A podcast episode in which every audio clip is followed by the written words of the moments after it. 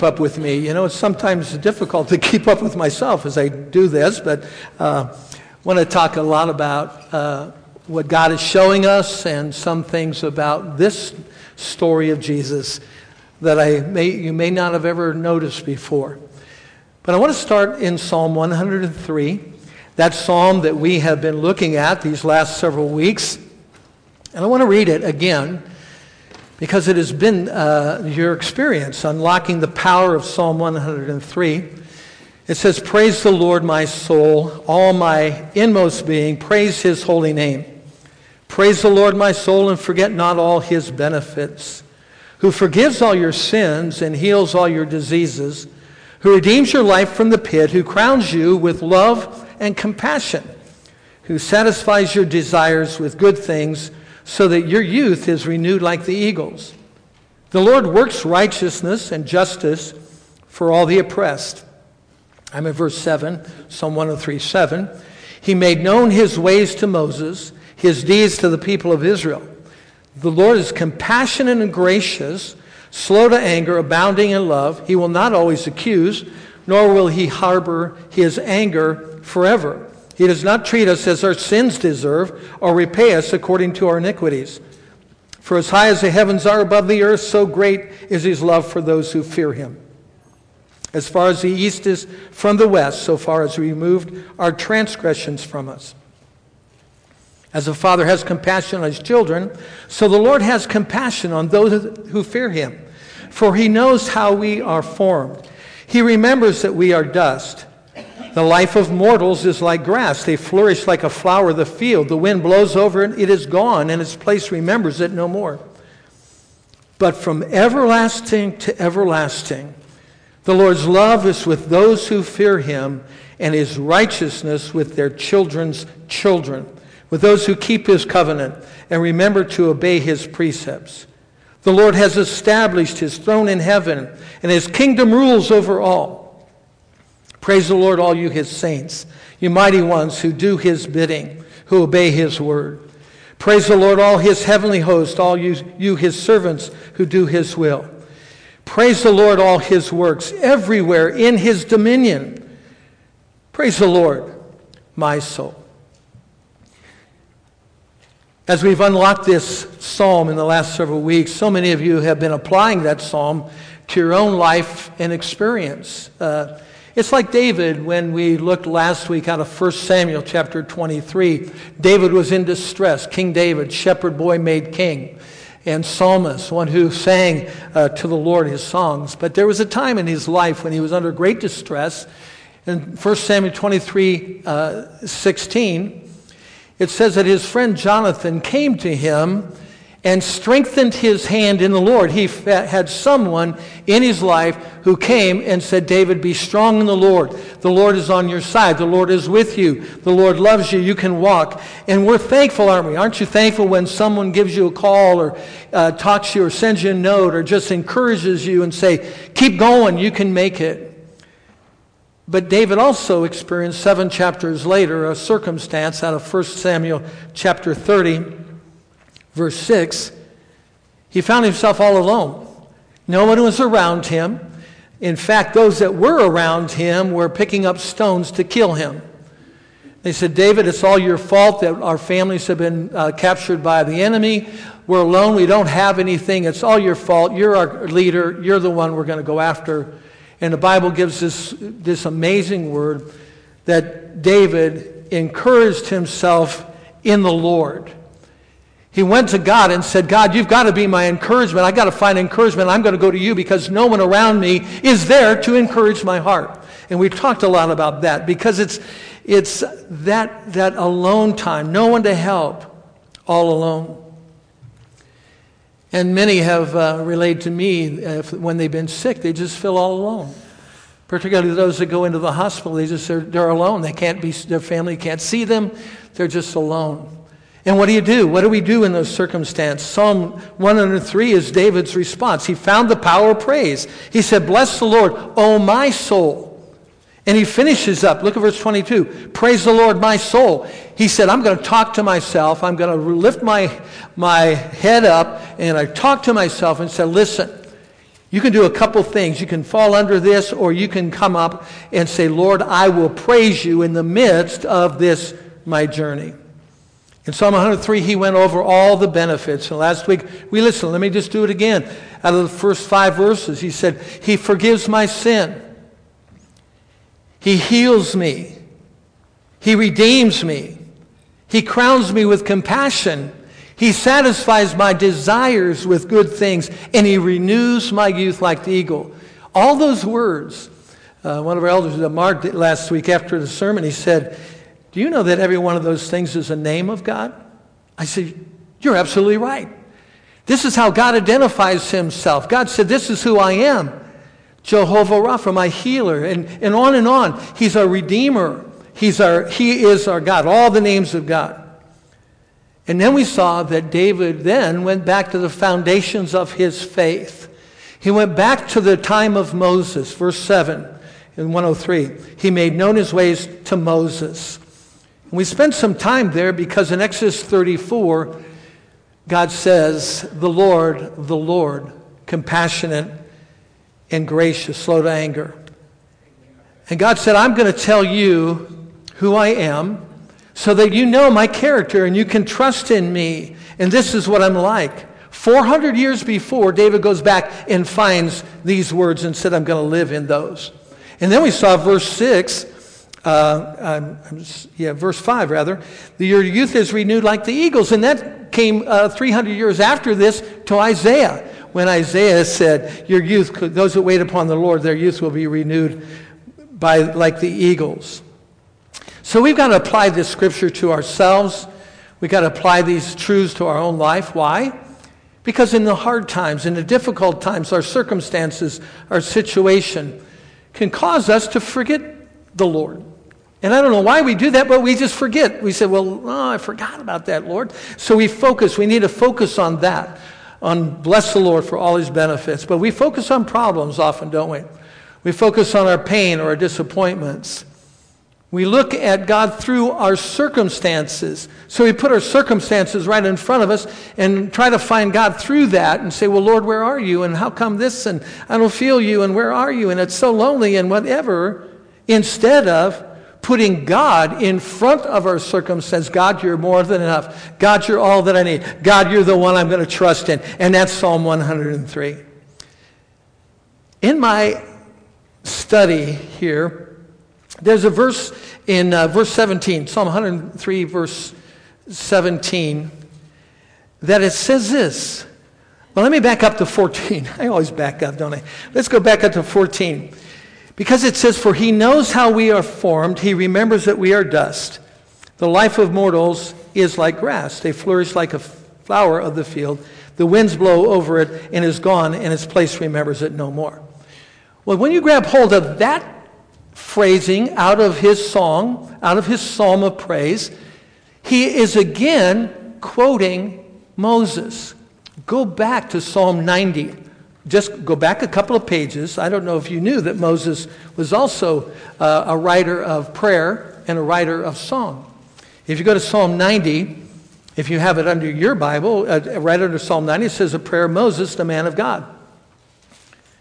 Now, again, Moses wrote this 400 years before this. He said, Lord, you have been our dwelling place throughout all generations before the mountains were born or you were brought forth, before you brought forth the whole world from everlasting to everlasting, your God. You turn, you turn people back to dust, saying, Return to dust, you mortals. A thousand years in your sight are like a day that has gone by, like a watch in the night. Yet you sweep people away in the sleep of death. They are like new grass. In the morning it springs up new, in the evening it's dry. But that phrase, return to dust, what did go back to Psalm 103? He knows that we are but dust. So again, David has built a foundation of God in his life so that in the trial, in the circumstances, he's bringing it back. He said, Lord, you know what I'm made of. Moses said that too. Moses said, God is forgiving, God is compassionate, God is gracious, He's got mercy, and I can rely on Him. But He also knows how I'm made. How many of you are thankful that God knows how you are made? How many? Go see a hand? You're glad to know that? That God knows you from beginning to end, inside and out. He knows who you are. In the psalmist, David, in Psalm 103, said, I want to repeat that to you, Lord, and tell you that you know who I am. Thank you. But now, verse 17 is another interesting verse. Verse 17, it says, From everlasting to everlasting, the Lord's love is with those who fear him, and his righteousness with their children's children. God's covenant love and grace give hope. It gives us purpose for that will never fade away. It says from everlasting to everlasting because the loving kindness of the Lord is forever. So the psalmist repeats that. Now, this week, many of us when, and all over the world are remembering the birth of Jesus, the Lord Jesus. Although his actual birth was probably more like around the, the time of the Feast of Tabernacles in the fall feast area. But we focus on it now. There are a lot of reasons for that. But I want to share you two things in the story that maybe you have never noticed before. Let's go to Luke chapter 1. I was so startled when I saw this. I was, I was reading through Matthew and Luke uh, about the birth of Jesus and saying, Lord, what is there? Is there anything in here that I need to see? In verse 26, if you read the, the, the, whole account of Luke chapter 1, you know the story of Zechariah and Elizabeth. Zechariah was a priest, and they had no children, and God unlocked her womb, and she was going to give birth. Verse 26, it says, In the sixth month of Elizabeth's pregnancy, God sent the angel Gabriel to Nazareth, a town in Galilee, to a virgin pledged to be married to a man named Joseph. It's interesting to me that God brings the angel into Mary's life on, on the heels or with the explanation of Elizabeth, who was a relative of hers. In a moment, we're going to see why that's significant, but he says at the time, in the sixth month of her pregnancy, God sent an angel to Mary. Well, you know that story because we, we call it all the time about how the angel came to her. You found favor. Don't be concerned. Uh, you're going to have you're going to be with child. Let's go down to um, verse uh, verse 30. But the angel said to her, Don't be afraid, Mary. You have found favor with God. You will conceive and give birth to a son. You're called his name Jesus. He'll be great and will be called the Son of the Most High. The Lord will give him the throne of his father David, and he will reign over Jacob's descendants forever. His kingdom will never end. Quite amazing words to a young lady who wasn't married and said, You're going to give birth. And notice in verse 34, she says, How can this be? Can you see, can you read the doubt in her mind, her heart? This is impossible. How can this be since, since I'm a virgin? How can I bring forth a child? She was told what to do. He's going to call his name Jesus. He's going to be great. But look down a little further.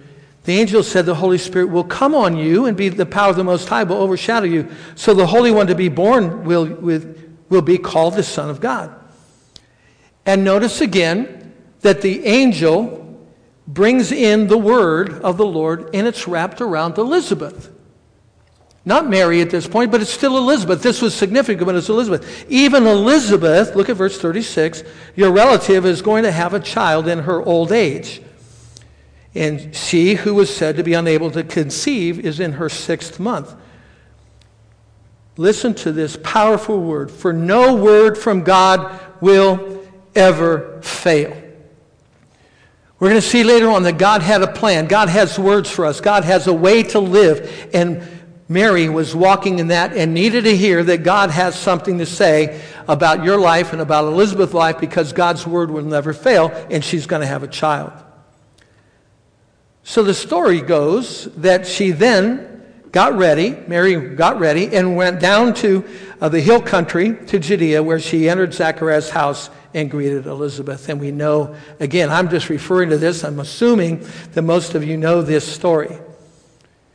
But while she is in Elizabeth's house, Elizabeth cries out, verse 42. In a loud voice she exclaimed, Blessed are you among women, and blessed is the child that the mother of my Lord should come to me. As soon as the sound of your baby, or of your greeting, reached my ears, the baby in my womb will leap for joy. Blessed is she who has believed that the Lord would fulfill his promises to her.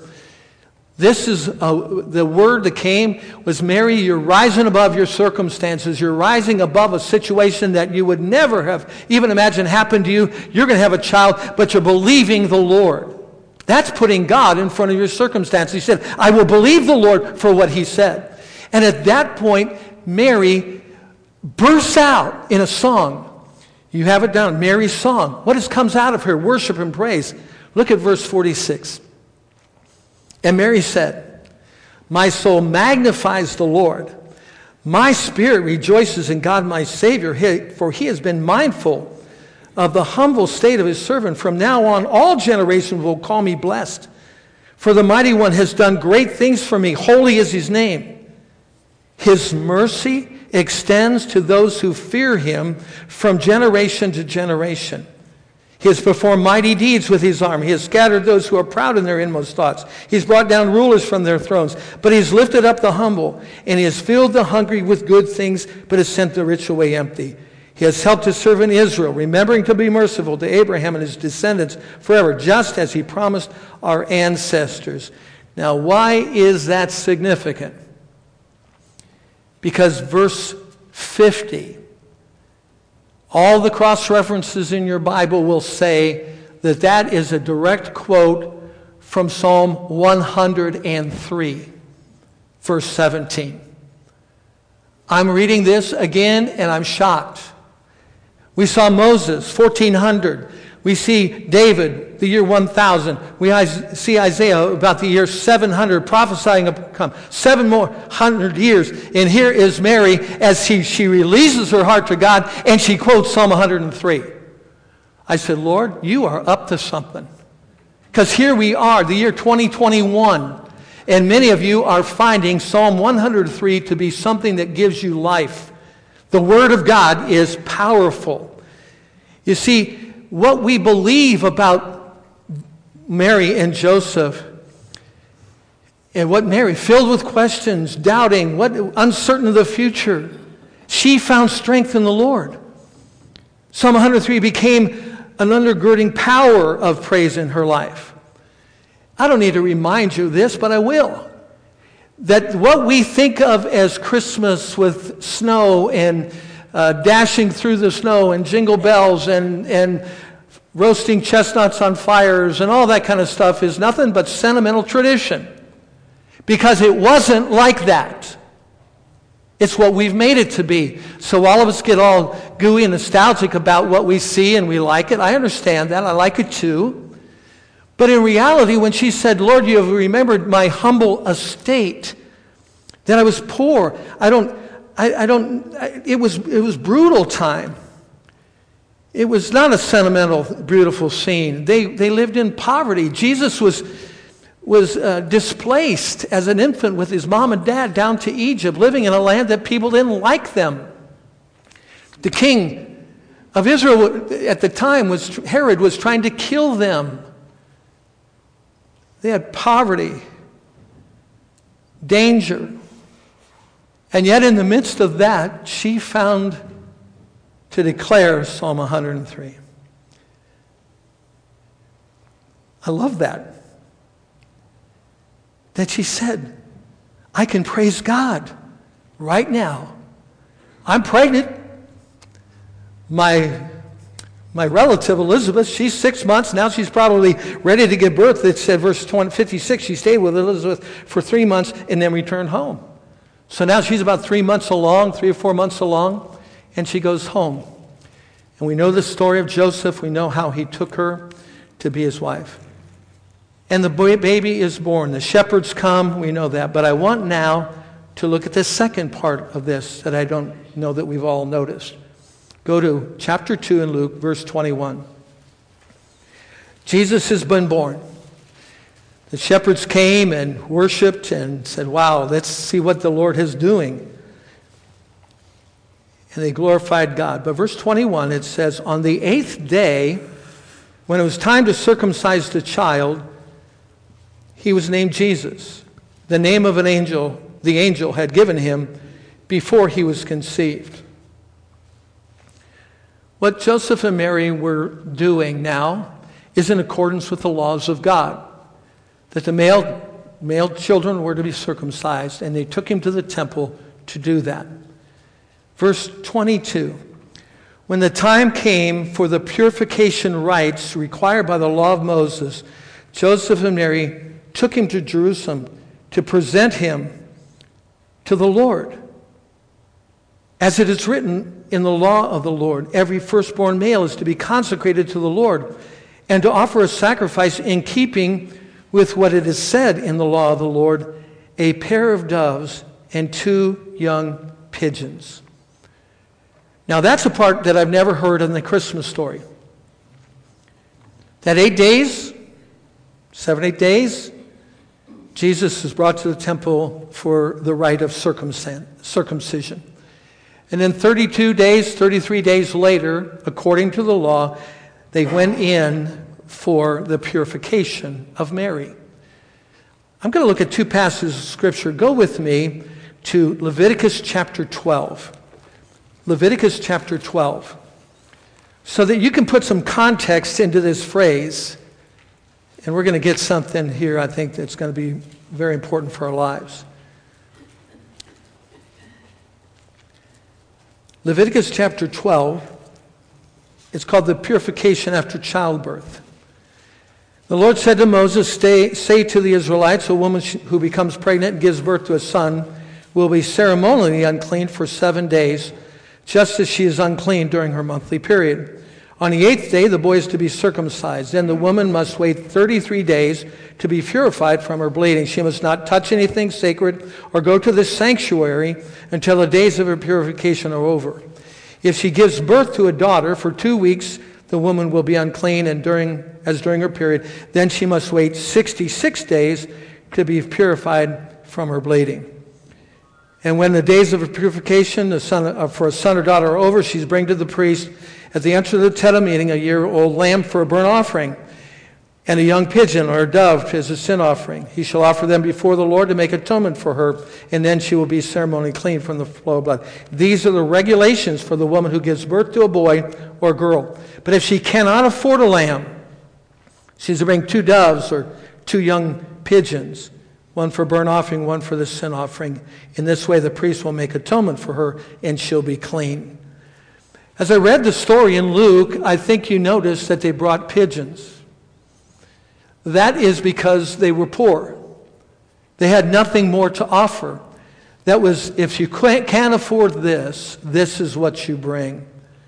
And she brought that offering to the Lord, according to the word of the Lord, according to the law, the law of the Lord. And she did it for, for being cleansed. Uh, uh, the ceremonial cleansing. She was able now to go back into the sanctuary. She was able to take part in normal activities. That's pretty amazing. They walked according to what God had said. But then the phrase that jumped out to me, which we're going to wrap together now, is that they came to present him to the Lord. They came to present Jesus to the Lord. Now, I read that and I said, what does that mean? Why would they do that? While you're in Leviticus, go back to the book of Exodus. Exodus chapter 13. I've been reading through Exodus and came to this uh, chapter. This is when the children of Israel are brought out of the land that night when the Passover took place. And they uh, left Egypt. God delivered them from Egypt. And God instituted the Passover regulations for them. Again, right after that, this verse, these verses come. Look at verse 2, chapter 13. Consecrate to me every firstborn male. Go down to verse 12. You are to give over to the Lord the first offspring of every womb. All the firstborn males of your livestock belong to the Lord. Verse 13 Redeem with a lamb every firstborn donkey, but if you don't redeem it, break its neck. Redeem every firstborn among your sons. Verse 15 When Pharaoh stubbornly refused to let us go, the Lord killed the firstborn of both people and animals in Egypt. This is why I sacrifice to the Lord the first male offering of every womb and redeem each of my firstborn sons. And it will be like a sign in your hand and a symbol of your forehead, forehead that the Lord brought us out of Egypt with his mighty hand. presenting to the Lord. God says, What is going to happen now is the firstborn belongs to me. Bring them to me to present. Present them to the Lord. It's to place or set beside or near. To place at someone's disposal. Let them use it. It's a technical term for the priest who would present and lay his offering on the altar. It's a surrendering to or yielding up. And from the time of the Passover until this time with Joseph and Mary, God was claiming the firstborn. The life of the child belonged to God, dedicated to the Lord. And I want you to know that this action was just as serious as everything we've all seen in the story of Jesus' birth, that he was presented to the Lord according to the law of God. It was not a superficial, uh, empty scene. It was an act of obedience. It mattered. It wasn't just a casual happenstance, hey, we ought to go up there. It gives a foundation of Jesus' very life and understanding that mom and dad, Joseph, his earth father, who didn't give him birth, he was not biological, but he became his father, they brought him to the temple and they brought him to the Lord, intentionally placing this newborn son to God for God's care, dedicating and trusting him to God's protection. They were surrendering Jesus to God's supervision and making the pledge that this new baby boy was God's and that God could use him however he ever wanted, however he wanted. I read this and I'm thinking, presenting to the Lord to me, suddenly, and we won't look at these verses for sake of time, but if you go to Luke chapter 2, verse 49, I believe it is, 249, he said, This is my father's house. When Mary and Joseph said, Jesus, where you been? He said, I've been about my father's business. And I would, I would shake my head at that if I didn't understand that he knew from birth that he had been presented to Father God. And then you get into Matthew, I'm sorry, John 2.16, where later on Jesus' ministry, he comes in and kicks over the, the, the money changers and he said, This is my Father's house. Jesus knew that he had belonged to the Father because according to law, he, they presented Jesus to the Lord. God sent his son. His earthly parents presented him back to the Lord dedicated him to the Lord. This same word, and this is where it wraps around us, this same word, present, is the words that Paul used in Romans chapter 12, 1 and 2. Let's go there. Romans chapter 1, or 12, I'm sorry, Romans chapter 12. The book of Romans in your New Testament, Romans chapter 12.